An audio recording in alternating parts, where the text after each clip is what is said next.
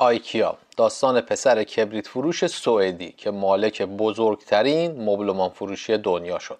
من احسان مهدی نژاد هستم و تو بهمن 1402 این هشتمین اپیزود پادکست وی جایی که داستانهای برندها رو البته با تحلیل های کسب و کار ارائه می‌کنیم تقدیم شما می‌کنم.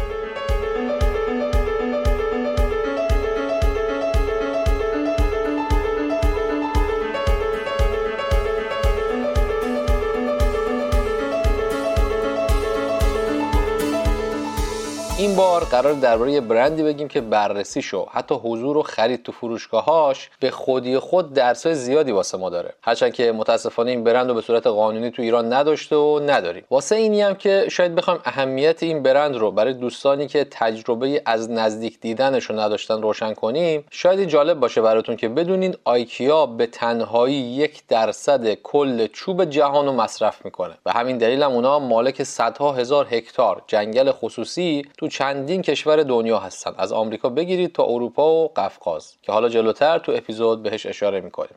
الانی که دارم این روایت رو برای شما نقل می‌کنم ما داریم تمام سعی و تلاشمون رو می‌کنیم که اونو تو آخرین روزهای بهمن 1402 منتشر کنیم. حالا امیدوارم که بشه. دلیلی هم که این شماره از اپیزود اینقدر افتاد به روزهای آخر رو انتهای پادکست بهتون میگم. حالا بریم که هشتمین اپیزود پادکست وی رو با هم شروع کنیم. آیکیا برند بازمانده از پسر کبریت فروش.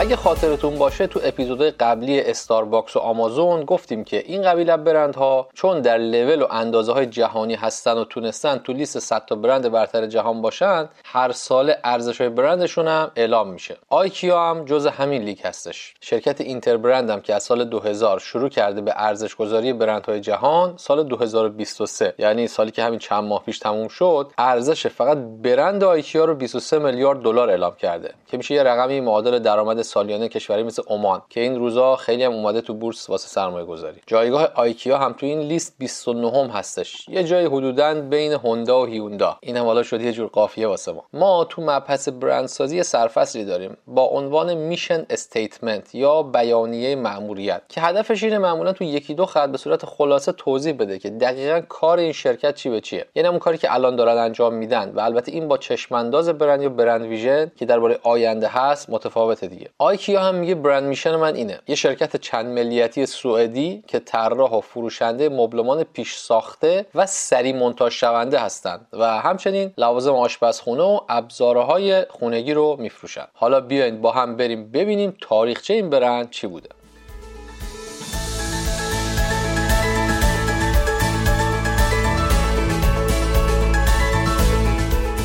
81 سال پیش یعنی 1943 یا 1322 شمسی یه پسر نوجوان 17 ساله به اسم اینگوار کامپراد این برند رو پایگذاری کرده. این آقا اینگوار از پنج سالگی تو کوچه خیابونای شهر کوچیکشون تو همون سوئد کبریت میفروخته. البته اینم چیزی که تو دهه 60 خودمونم تو خیلی از کوچه خیابونا تابستونا بچهای عادی هم گاهن انجام می‌دادن. یه بساطی میذاشیم دم در خونه و چیز میز میفروختیم. خانواده اینگوار فقیر نبودن و یه مزرعی داشتن. ولی اون از همون اولا کار کشاورزی و دامداری رو دوست نداشته و ترجیحش این بوده که فروشندگی کنه. تو منطقه اسمالند سوئد که استان اونها بوده مثل بیشتر منطقه های اسکاندیناوی مثلا نروژ و فنلاند و اینا زمینا اغلب سنگی و غیر بارورن و عملا محصولات کشاورزی ضعیفی اونجا تولید میشن. داستان این وایکینگ های جنگجو و جستجوگر هم از همین جا میاد که چون عملا زمین صاف زیادی نداشتن ناچار بودن همه چششون به بیرون از سرزمین و البته تاراج بقیه کشورها باشه. یه پرانتز باز کنم اینجا. پیشنهاد می‌کنم اگه سریال وایکینگ رو ندیدید حتما ببینید که دیدگاه خوبی بهتون میده درباره بازه تاریخی حدود هزار سال پیش و قصه وایکینگ ها انگلیس فرانسه قدیم و حتی اوکراین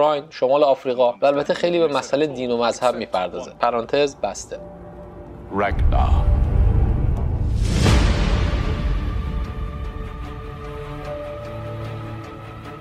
There you are, brother. I believe there's a way to go west. We also want to know where we'll be raiding this summer. We will raid east again. But there is an alternative.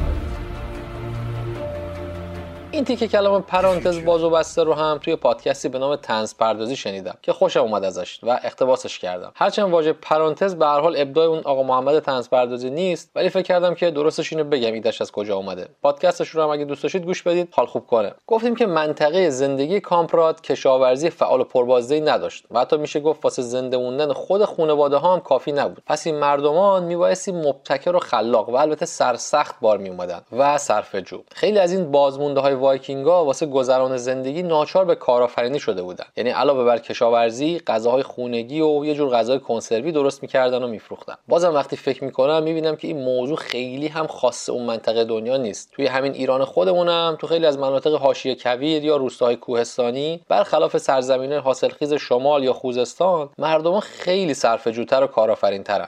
خصوصا ماها که شمالی هستیم و واقعا بدون هیچ تلاشی علف و گل و بته تو آسفالتمون می‌زد بیرون وقتی تو سفرها می‌دیدیم که مردم های کویر یا کوهستان چقدر خلاقترن تو تولید غذاهای خاص و البته صرف جوتر واسمون همیشه جای تعجب بود. به هر حال خانواده اینگوارم تو همین راستا بجز کشاورزی اومده بودن و یه جور مهمونسرای محلی فصلی هم راه انداخته بودن. بعدش هم که گفتیم اینگوار از پنج سالگی کبریت میفروخت. خانواده و مخصوصا مادر بزرگش اونو خیلی حمایت می‌کردن. تا جایی که اولین مشتری این بنیانگذار برند قولپیکر آینده یعنی آیکیا همین مامان بزرگش بوده. زندگی این گوار به همین منوال گذشت تا اینکه 17 ساله شده و به پدرش گفت می‌خوام شرکت خودم رو بندازم. پدرش هم چون اون هنوز به سن قانونی نرسیده بود رفت دفتر خونه و یه جور رضایت نامه بهش داد. به علاوه هزینه ثبت علامت تجاری آیکیا که بهش گفت اینم هدیه فارغ و تحصیلیت از دبیرستان پسرم. اینطور شد که آیکیا سال 1943 ثبت رسمی شدش. هرچند که تا 5 سال بعد هنوز هیچ خبری از مبلمانی با برند آیکیا نبود. به اینجا قصه که رسیدیم حتما می‌پرسید که اصلا داستان اسم آیکیا چیه؟ از کجا اومده؟ چرا رنگ برندش اینطوریه؟ که البته اگه نمی‌دونید رنگ و لوگوی برندش چیه بد نیست برید یه نگاهی بندازید. اسم برند رو اینگوار از اول نام و نام خانوادگی خودش گرفته. اینگوار کامپراد. بعدش هم اون اسم روستا و منطقهشون رو البته اولاش رو اضافه کرده که المت یارد و آگون یارد هست. ترکیب اینا همه با هم شده آیکیا که بعضی تو ایران البته تو همین ترکیه که ما هستیم بهش میگن ایکیا. خب رنگ لوگو رو دیدید؟ زرد و آبی پررنگ که دقیقا مثل پرچم کشور سوئد هستش. ضمنا اگه به کشور همسایه ایران سفر اومده باشید و به شعبات آیکیا سر زده باشید حتما دیدید که ساختمونه غول پیکر آیکیا همشون همین رنگی هستن. اینم پس شد قصه اسم و رنگ و لوگو آیکیا که خودش زیاد نکته خاصی واسه تعریف هم نداشت. یعنی هیچ قصه ای دربارش ندارم که واسهتون بگم. خیلی سرراست و صرف جویانه درست مثل خود برندش هست. یه جمله معروفی هست که میگن برای موفقیت خیلی موقع باید در زمان درست و در مکان درست درست باشید. و احتمالا هممون اینو شنیدیم دیگه. اینم موضوعی بود که دقیقا به کامپراد کمک کرد. اون حدود 20 سالش شده بود و پر انرژی کسب و کارش رو شروع کرده بود که دولت سوئد که البته تو جنگ جهانی دوم خیلی هم درگیر جنگ نبود و هیتلر و بعدش متفقین خیلی باش کاری نداشتن. اومد کلی خونه سازی کرد. بعدش هم به مردم وام می‌داد که برن خونه هاشون رو تجهیز کنن. این بخش از منطقه اسمالند که خونه اینگوار بود پر از کارخونه های مبل کوچیک موچیک بودش. مثلا یه جایی هست تو مازندران نزدیک بابلسر به نام بهنمیر. البته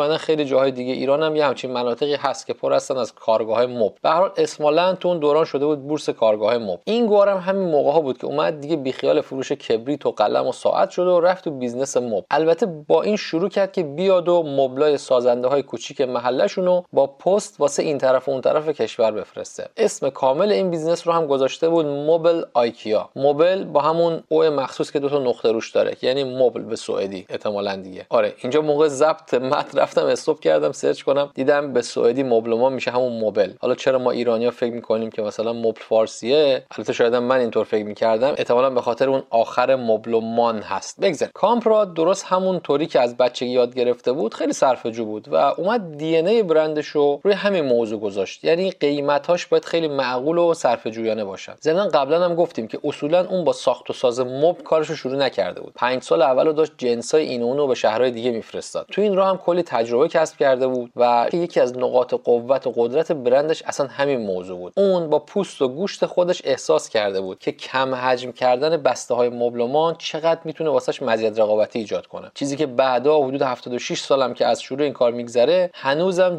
به مزایای اصلی برند آیکیا است. یعنی بسته‌بندی بسیار فشرده و مبلمان پیش آماده. اینجا دوباره واسه من یه نکته خیلی ارزشمندی داشتش. شاید تا قبلش من خودم می‌گفتم که چقدر جالب. یه آدمی اومده 70 80 سال پیش یهو ایده مبلمان فشرده پیش مونتاژ به ذهنش رسیده و بعدش شده برند آیکیا و اینقدر موفق شده. اما وقتی واسه پروژه آیکیا تحقیق کردیم متوجه شدم که واقعا این ایده ای نبوده که قلوپی پریده باشه بیرون. و همینطور که شنیدین چندین و چند سال بعد از شروع کار و با لمس اینکه واقعا این بخش یعنی بسته‌بندی مبلمان یه چالشه واسه ارسال پستی شده ایده ای که بهش رسیده. پس وقتی داستان عمیق میشیم به یه چیز خیلی جالبتری می‌رسیم که نشونمون میده خیلی از این کارآفرینا که واسه مردم دنیا یه جور قهرمان های صنعت شدن واقعا با من و شما تفاوت چندانی نداشتن حداقل از لحاظ طرز فکر. باید بفهمیم که اغلب این ایده ها کم کم پخته میشه و یهو از آسمون نمیفته پایین. بریم اون پادکست رو ادامه بدیم.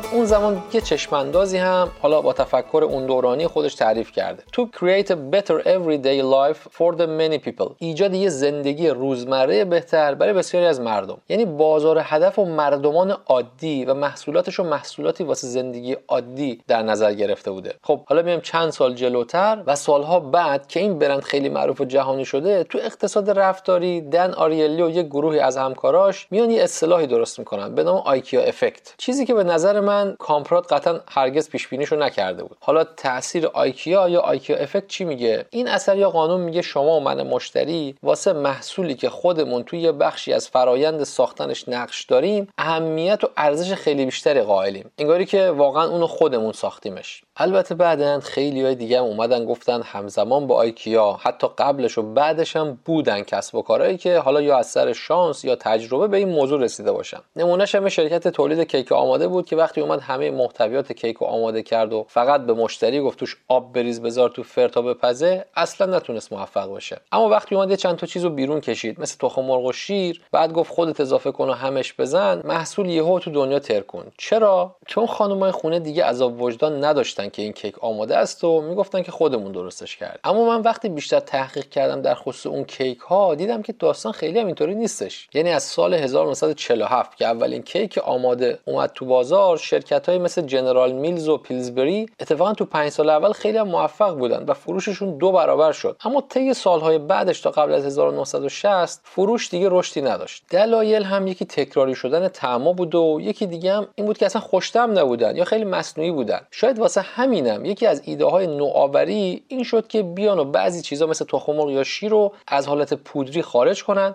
و به مشتریا بگن که اینا رو تازه استفاده کن. خب همین موضوع هم باعث شد که یهو کیفیت و مزه خیلی خیلی بهتر بشه و طبعا فروش دوباره اوج گرفت. یعنی نتیجه می‌گیریم. این توهمی که بعدا برخی از مشاوره تبلیغات یا خلاقیت یا حتی این دانشمندان اقتصاد رفتاری اعلام کردن که خانوما به خاطر نقش بیشتر خودشون تو پخت کیک اونا رو خریدن خیلی هم به نظر من دلیل موجهی نداره و بیشتر می‌تونه دلیل کیفیتی داشته باشه. بعد خوندن این گزارش بود که من خودم هم تصور کردم. منی که مشتری ثابت فروشگاه آیکیا هستم آیا واقعا از مونتاژ کردن لذت خاصی می‌برم؟ یا مثلا حس خاصی بهم میده. دیدم واقعا اینطور نیستش. اولا این محصولات خانواده مبلمان چون بسته‌بندی فشرده دارن خیلی راحت می‌تونی جمعشون کنی و بار ماشین کنی و و همین باعث میشه که جذابتر بشن واسه. ضمن لازم نیست خیلی از مواقع کرایه بار بدی. بعدش هم خیلی از محصولات رو با این قیمت واقعا نمیشه از جای دیگه هم پیدا کرد. حتی بعد اینم که اینا رو میارم خونه باید به پسر بزرگم یه باج بدم تا بیاد تو مونتاژ بهم کمک کنه. پس عملا هیچ انگیزه خاصی واسه مونتاژ اونا وجود نداره. مگه اینکه مثلا یه روزی بخوایم اونا رو بفروشیم شاید به دلیلی که خودمون واسش زحمت کشیدیم قیمت بالاتری روشون بذاریم. حالا اینجا شاید بشه گفت تحقیقات لون فستینگر و بعدش دن آریلی بیشتر جنبه های روانشناختی و توجیه تلاش داشتن و خیلی عملا ربطی به برندسازی ندارن. یعنی مشتری های برندها واقعا تا چیزی براشون کار کرد یا منفعت یا حس واضحی نداشته باشه اینطور نیست که بیانو بخرنش. به هر حال اینم نکته بود که لازم بود بگم. اما موفقیت آیکیا تو محصولات پیش مونتاژ اینه که تا حد امکان این محصولات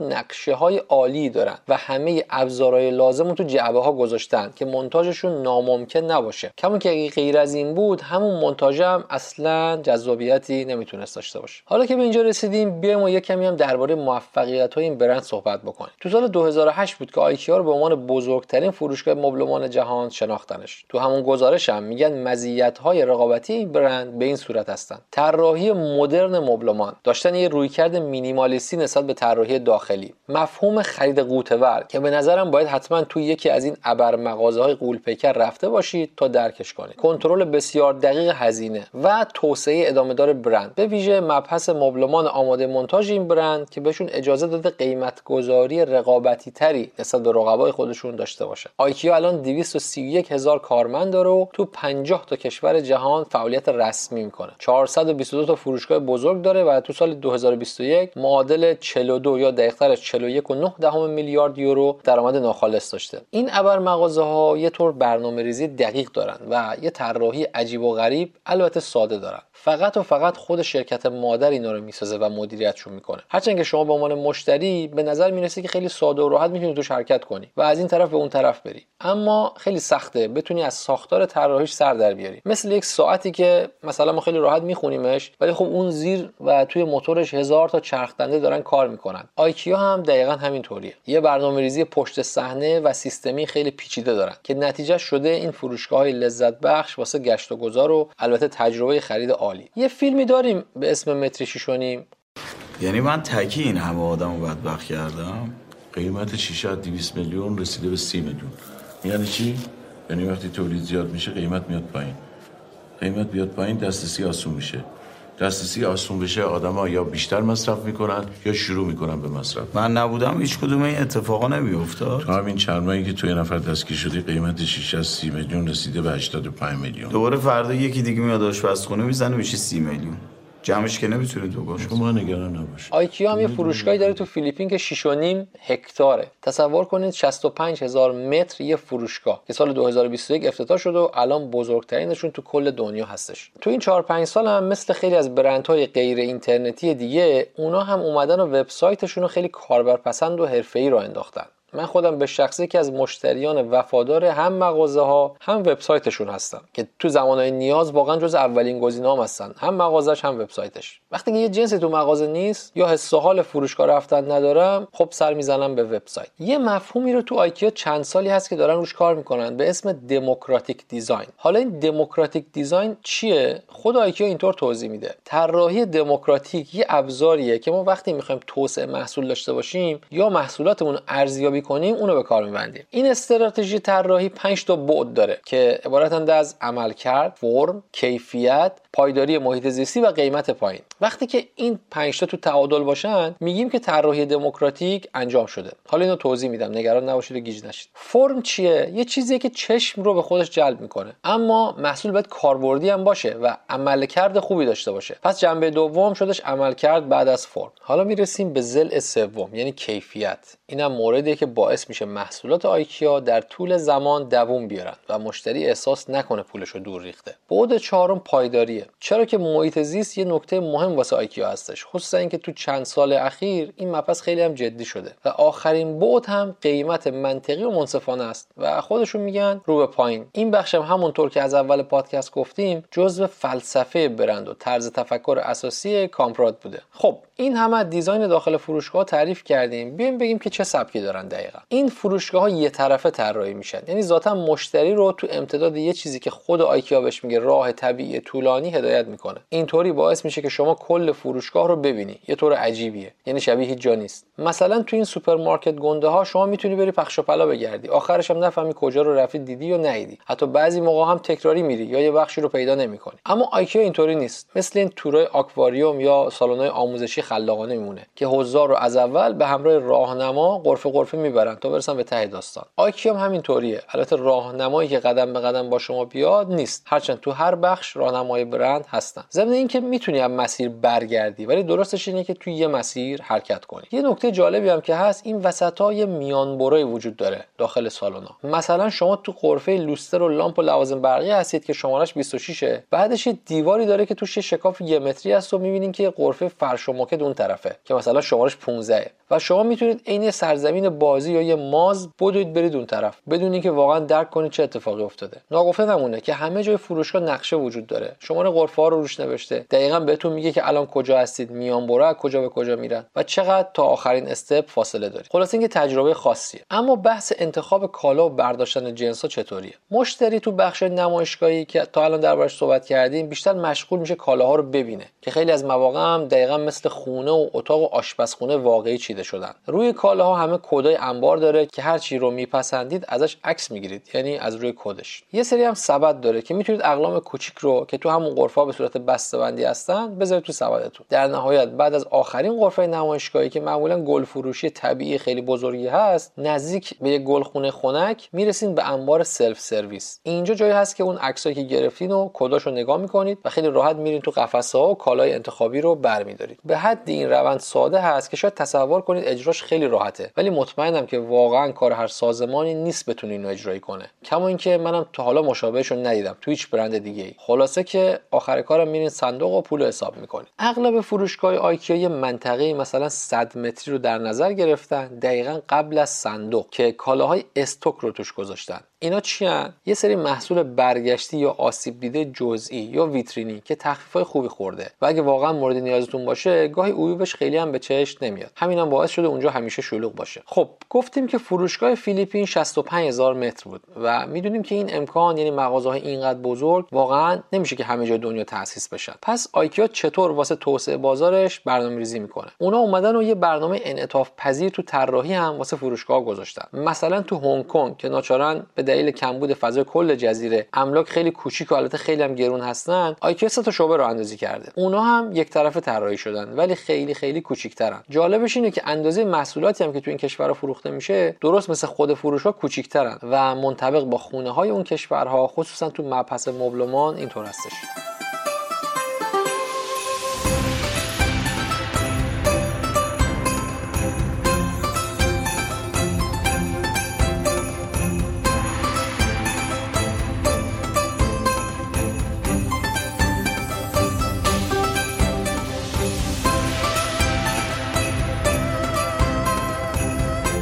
داستان به هنگ کنگ هم ختم نمیشه. آیکیا مثلا اومده تو کانادا هم واسه چابک سازی از سال 2015 یه فروشگاهی رو راه اندازی کرده که اساسا انبار اشیا ندارن. شما فروش رو قطعی می‌کنید آخر کار مبلمان خودش از انبار مرکزی تو اولین فرصت واسهتون میاد. حالا شاید یه بخشش هم به فرهنگ کانادایی ربط داره که خیلی عجلی واسه تحویل کالای بزرگ ندارن. این موضوع باعث شده که نرخ تملک فروشگاه تو کانادا واسه آیکیا خیلی بیاد پایین. به جاش تونسته تو جاهای خیلی خوب فروشگاه داشته باشه و انبار رو خیلی ارزونتر ببره یه جای دیگه. خب همین انعطاف هم باعث شده به جای اینکه سالها صبر بکنن یه فروشگاه بزرگ رو واکنن خیلی سریعتر بتونن به بازارهای جدید گسترش پیدا کنن. یه آمار جالب دیگه در مورد آیکیا وجود داره. اول اپیزودم بهش اشاره کردم. ولی وقتی من اونو شنیدم واقعا چارشاخ شدم. این بود که اونا مصرف کننده یک درصد چوب جهان هستن. خدایش خیلیه. بخوایم تصور بکنیم یه شرکتی از کشور نه چندان بزرگ سوئد میاد و یک درصد چوب دنیا رو مصرف می‌کنه. البته خب چوب صنعتی و تحت نظارت منظورشون هست. به تبع همین مصرف چوب بالا هم است که آیکیا اومده واسه محافظت از خودش در برابر حمله های احتمالی و واقعی مدافعان محیط زیست یه طرحی رو اجرایی کرده که نشون میده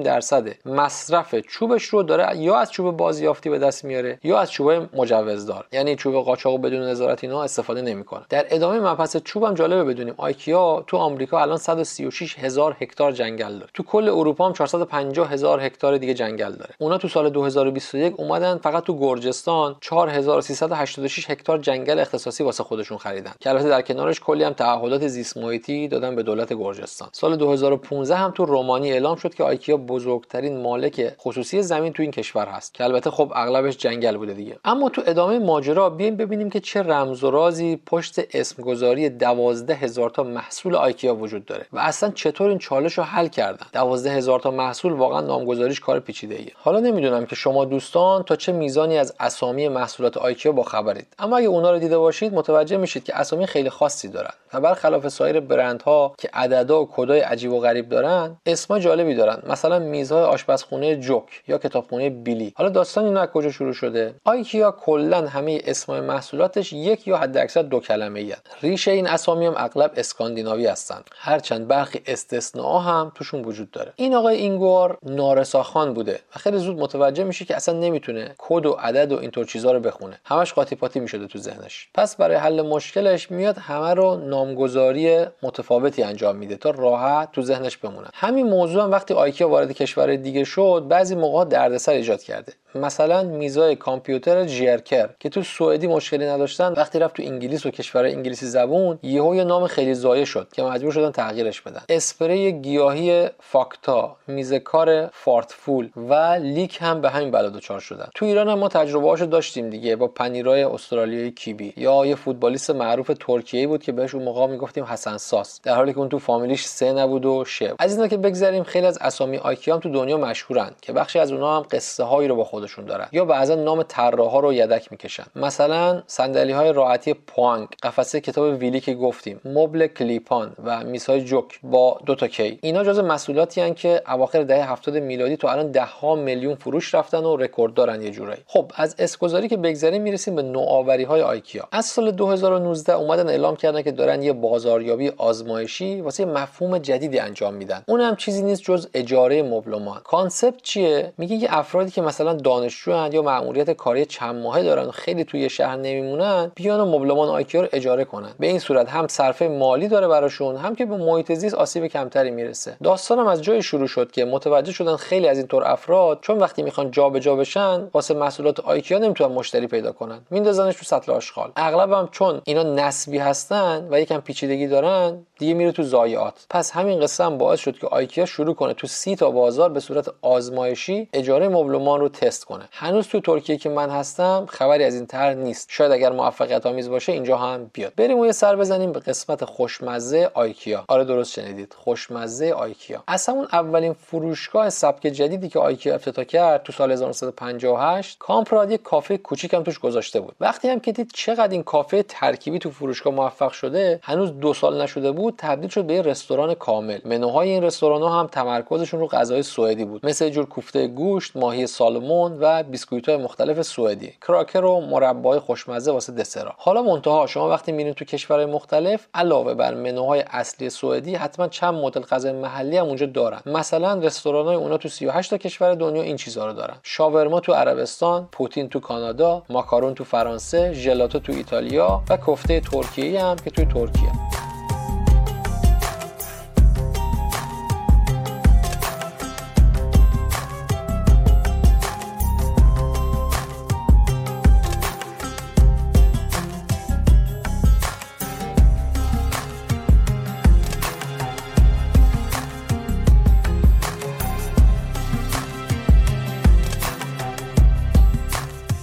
حالا شاید فکر کنید که این یه جور مکمل سرگرم کننده واسه آیکیا هستش و صرفا جنبه مشتری مداری داره. وگرنه چرا باید یه فروشگاه مبلمان بیاد رستوران وسط مغازه‌اش بذاره؟ می‌خوام بهتون بگم که خیر. اتفاقا یه بخش درآمدی خیلی مهم آیکیا از رستوران هست. یعنی 5 درصد. اگر مثلا فروش یک سال آیکیا رو 40 میلیارد دلار در نظر بگیریم فروش غذاهاش میشه حدود 2 میلیارد دلار که واسه یک فروشگاه مبلمان از غذا رقم خیلی قابل ذکری هستش. اما آیکیا به خیلی چیزهای دیگه فکر کرده. اغلب مخاطبای این برند خانواده ها هستن. اونا هم دیدن که یه چالش دیگه اینه که خیلی از پدر و مادرها گیر بچه های کوچیکشونن. اگه قرار باشه که 3 4 ساعت داخل فروشگاه بگردی انتخاب کنی. با طراحان آیکیا واسه طرح کابینت های آشپزخونه وقت بگذرونی و اینطور کارا اون وقت دختر بچه یا پسر بچه 3 سالت هم همش آویزونت است دیگه چه خریدی؟ واسه همین یه جایی رو درست کردن به نام اسمالند. یعنی زمین های کوچک. که البته برگرفته از همون استان اسمالند سوئد هست. محل تولد کامپراد هم همونجا بوده دیگه. اسمالندا کجان؟ دقیقا تو ورودی ساختمون طراحی شدن. بعدش هم خرید تموم شد گفتیم که ساختار یه طرفه است و یه جورای دایره‌ای. پس پدر مادر رو برمیگردن همون جایی که شروع کرده بودن بچه ها رو تحویل می‌گیرن. بعضی از این فروشگاه هم به پدر مادر پیجر رایگان میدن که اگه یه موقع اتفاقی واسه بچه افتاد سری زنگ بزنن. هرچند که الان دیگه همه موبایل دارن و قطعا شماره پدر مادر رو می‌گیرن. با شیوع کرونا خیلی از این اسمالندا تعطیل شدن. بزرگترینشون تو بمبئی هند است و البته بعد فروکش کردن کووید همه دوباره باز شدن. خب حالا بیایم ببینیم که اینگوار بزرگ تا کی تو آیکیا مشغول مدیریت بود. اون تا سال 2013 یعنی 11 سال پیش همچنان عضو فعال هیئت مدیره بود و تو این سال بود که استعفای رسمی داد. پسر کوچیکش ماتیاس شد رئیس هلدینگ. اینگوار توی مراسم اینطور توضیح داد. من اکنون رو زمان خوبی برای ترک هیئت مدیره گروه اینتر آیکیا می‌بینم. با این کار ما همچنین در حال برداشتن گام دیگه ای تو تغییر نسل هستیم که البته چند سالی هست شروع شده. پنج سال بعدش تو سال 2018 کامپراد 92 ساله. درست. تو همون منطقه اسمالند که به دنیا اومده بود دیده از جهان فرو بست. خب کم کم داریم به آخرای اپیزود نزدیک میشیم و یه چند تای سرفصل از آیکیا بیشتر نمونده. که البته جالب هستن. خواهشان با ما بمونید بیایم ببینیم آیکیایی که دوازده هزار تا عنوان محصولی داره اینها رو کجا تولید می‌کنه. تقریبا همگی این محصولات توی خود سوئد طراحی میشن.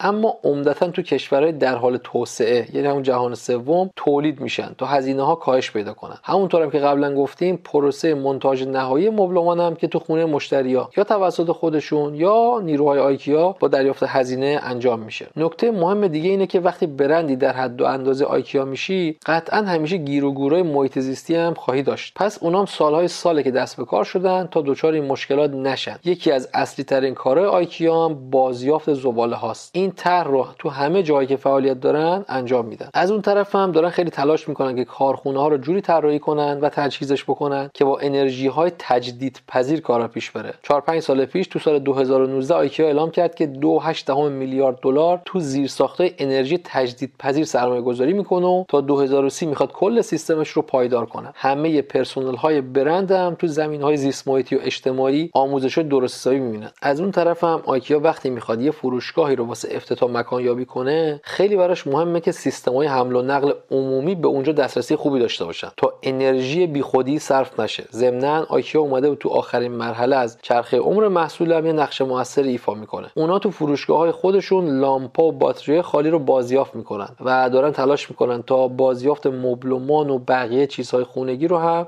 انجام بدن. یه کار دیگه هم که جهت همین روند مسئولیت اجتماعی و محیط زیست پایدار انجام دادن این بوده که اومدن از مارس 2013 کیسه پلاستیکی دیگه نمیدن دست مشتریا و کیسه های پاکتی همه قابل بازیافت اونا رو دارن میدن به مشتری. در ادامه همین موضوع هم رستوراناشون هم ظرف یه بار مصرف نمیدن. همه ظرفاشون شیشه ای و فلزی هست. اونا حتی رو ساختار توالت دستشویی خصوصا سیفونا خیلی کار کردن که مصرف آب رو به شدت پایین بیارن. چیزی که من می‌دونم سالهای سال تو دنیا داره انجام میشه. البته هنوز که هنوز وضعیت ایران کشورمون با اینکه از جهت آب بحرانیه گویی هیچ کس توجهی به مصرف آب و ایجاد این روشهایی که بیان کم کنن مصرفو تو سرویس بهداشتی نداره. و البته باید بگم که به نظرم یکی از خیانتهایی که به توالت عمومی ایران شده همین اسم گذاشتن سرویس بهداشتیه. تنها چیزی که نیستن و از این بابت متاسفم همون بهداشتی بودنه. امیدوارم این موزل واقعا بتونیم تو کشورمون حلش بکنیم.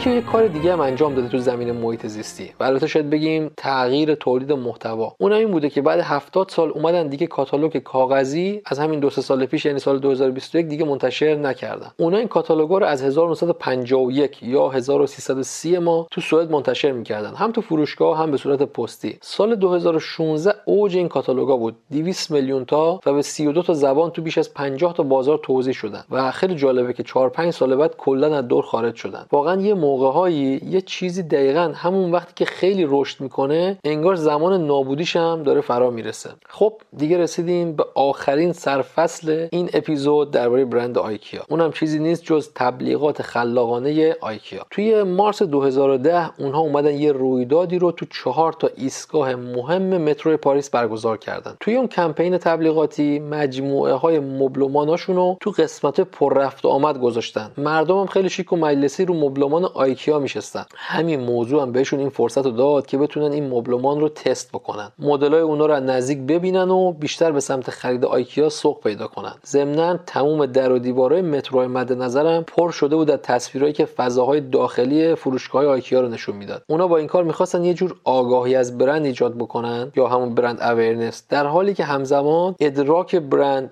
و مقایسه کردن محصولات هم ارائه می‌دادن. یعنی یه کمپینی که چندین هدف داشت. فوق العاده خلاقانه و عالی بود. به هر حال اینم آخرین قسمت اپیزود آیکیا بود و یه چیزی رو می‌خوام از ته دل بگم. خصوصا اگه اهل بیزنس و کسب و کار هستید حتما یکی از سفرهایی که میاین ترکیه یا دبی یا هر جای دیگه فروشگاه آیکیا رو یه دو سه ساعتی وقت براش بگذارید. یه تور عالی بیزنسی هست. تموم این چیزایی که تعریف کردم و می‌تونید از نزدیک ببینید و لمسش بکنید و کلی هم ایده خفن بگیرید. اول اپیزود گفتم که چی شد؟ این بار اینقدر دیر پادکست رو بیرون دادیم. واقعیتش اینه که این ماه سرمون شلوغ بود. داشتیم به دفتر جدید وی نقل مکان می‌کردیم و واقعا نفهمیدیم که اصلا کی شد آخر ماه. ولی به هر حال چون قول داده بودیم که ماه یه دونه اپیزود داشته باشیم این اهمیت پای قول وایسادن باعث میشه این پادکست رو به هر صورت جمع جورش کنیم. قدرت زیادی داره تعهد دادن به سایرین و چه بهتره که این سایرین شما پادکست گوش کنا باشین. ضمن خیلی هم ممنونیم. از عزیزایی که بالاخره یه جورایی نظراتشون رو در خصوص پادکست وی به ما میرسونن. از پیامای توی Castbox بگیرید تا اینستاگرام من احسان مهدی نژاد و تلگرام. به هر حال وقتی شما کامنت می‌دید در خصوص پادکست این انرژی ما رو واسه ادامه دادن چندین و چند برابر می‌کنه. و آخرین موضوع هم پیش از پایان پادکست اینه که یه چیزیه که احتمالا از زبون همه پادکسترها شنیدین. ما رو حمایت مالی کنید. نه نه این نیست.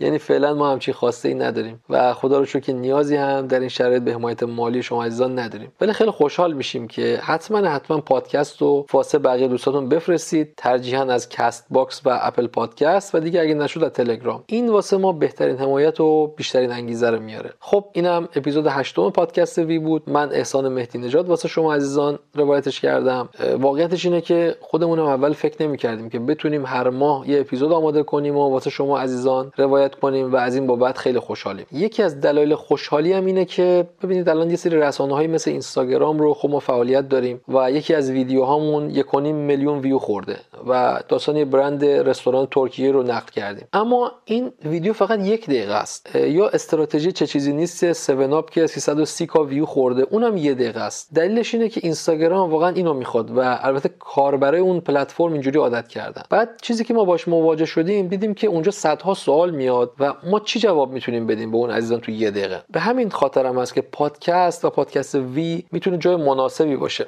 واسه اونایی که واقعا می‌خوان چیزای بیشتر از business یاد بگیرن. احتمالا هم سعی می‌کنیم این وسط یه سری آموزش برندسازی رو تو قالب پادکست بتونیم آماده بکنیم. ولی اصلا قول نمی‌تونیم بدیم. در نهایت واسه دوستانی که نمی‌دونن میگم ما مجموعه داریم به نام گروه وی کارش مشاوره هست تو حوزه business هم در ترکیه هم در ایران. از راه اندازی و تقویت business بگیرید تا توسعه بازار هم تو شهرهای مختلف ترکیه و هم دوباره ایران. دوست من دکتر مجید مجیدی که سردبیر مجله وی هم هستن مدیریت بخش ایران رو دارن و من احسان مهدی نژاد هم دفتر ترکیه در خدمت شما هستم. اگر شما دوستاتون تو مواردی که گفتین نیاز به راهنمای تخصصی داشتید می‌تونید از طریق راههای ارتباطی که تو کپشن پادکست می‌ذاریم با ما ارتباط برقرار کنید. منتظر اپیزود بعدی پادکست وی یعنی اپیزود نهم تو اسفند 1402 باشید.